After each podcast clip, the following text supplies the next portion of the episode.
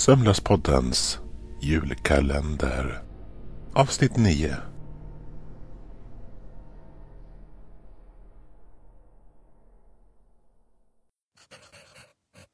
Ja, det var länge sedan man satt och skrev på papper på det här sättet. Jag var tvungen att få ut mina ord och tankar på något sätt.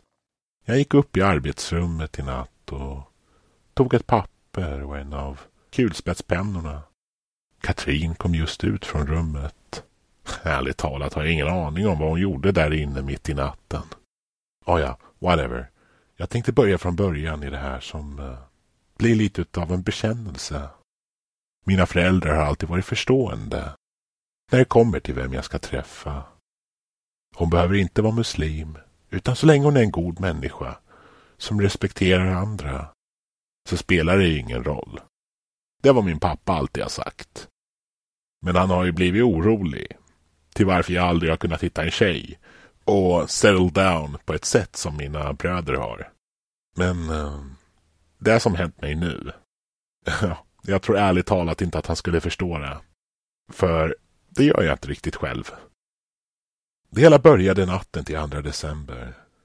Tony hade varnat mig för det där gästrummet var hemsökt.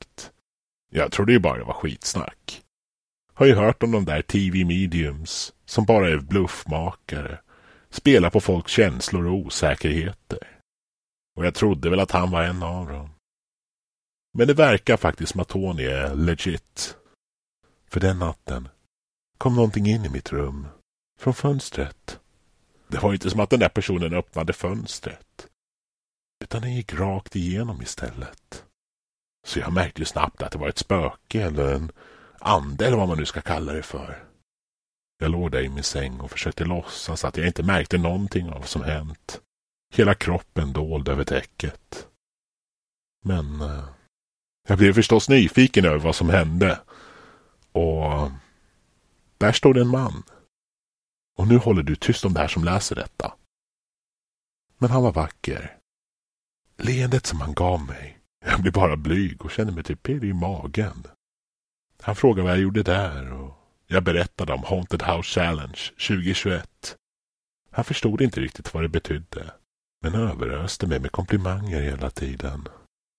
Det känns sjukt att skriva det här, men eh, jag föll för honom. Och vi, uh, vi blev intima den kvällen. Eller vad man nu ska säga.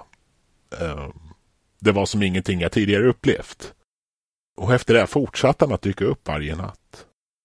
Vi eh, lärde känna varandra, min soulmate på ett sätt.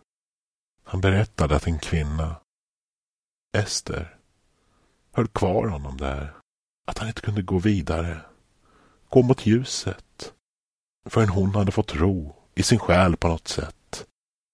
Tydligen hade hon varit väldigt svartsjuk, vilket jag också märkte. Jag ville inte tro att det var hon först. Trodde det var någon i herrgården eller kvicksandsponny som prankade mig med hanten som nästan mördade mig. Men det var hon, Ester, som försökte mörda mig efter att jag och Adolf var tillsammans. Och I know, han heter Adolf. Inte särskilt förtjust i namnet.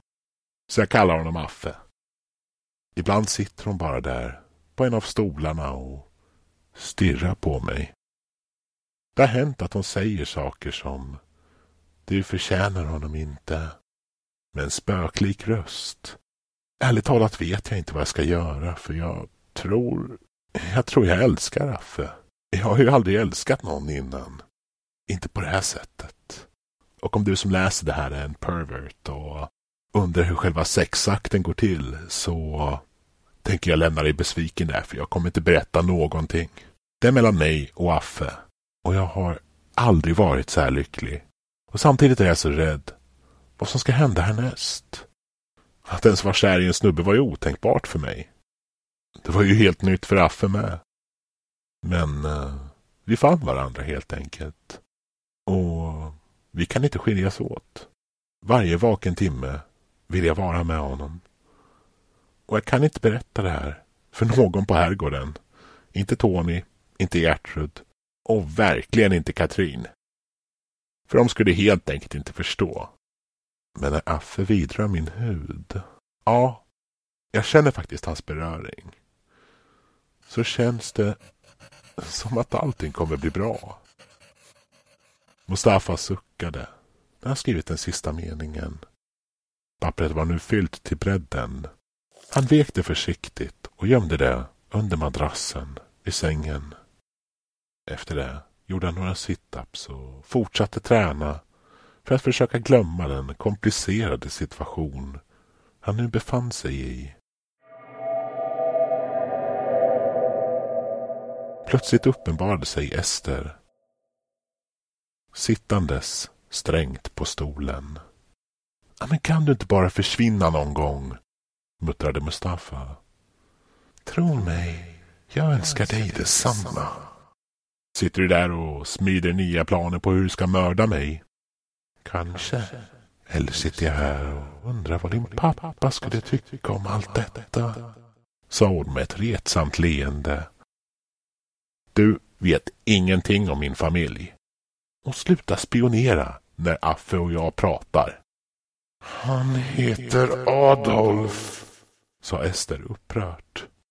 Kan du inte bara hålla käften och försvinna, sa Mustafa lite för högt. En knackning på dörren hördes. Um, Mustafa, är allt bra? Du är rätt högljudd där inne. Tror du att du skulle kunna dämpa dig? Um, Frodo försöker sova faktiskt, sa Gertrud. Ja, förlåt. Jag ska dämpa mig. Ibland tänker jag högt bara, sa Mustafa. De skulle aldrig förstå. Inne i arbetsrummet så satt Katrin med ett glas vatten. Hon hade en hel del att ta upp med Jan-Emil efter att ha läst hans memoarer.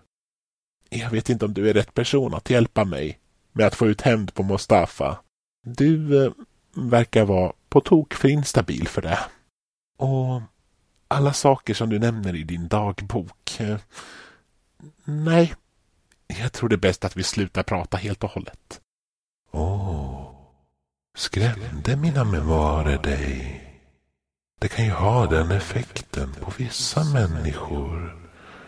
Men jag trodde att du om någon skulle förstå, Katrin. Jag vet vad du syftar på, men jag gick faktiskt aldrig igenom med det, sa Katrin. Hon såg enormt skyldig ut och höll tillbaka tårarna som bara ville pressas ut från hennes ögon. Du ville mörda honom. Din tidigare pojkvän. Du la ner giftet i glaset, sa Jan-Emil och log maniskt mot henne. Ja, det hade jag, men jag gjorde det aldrig. Han lever fortfarande, sa Katrin. Och hur vet du allt det här? Våra själar är sammanlänkade. Du har inga hemligheter för mig. Så jag tror det är bäst att vi fortsätter vår vänskap. Eller vad säger du? Du är vidrig. Det är även du. Det är därför vi passar så bra ihop. Kanske kan vår vänskap en dag blomstra till något vackert. Om du, ja, skulle dö en olycklig död en dag. Då vill jag att du blir min fru. Du har sjuka idéer och jag har läst din dagbok. Så jag vet hur du behandlar din exfru. Så, mm, nej tack. Det var värt att fråga i alla fall. Men du kanske ångrar dig en dag? Sa Jan-Emil. Tony satt i biblioteket. Han visste inte vad han skulle göra.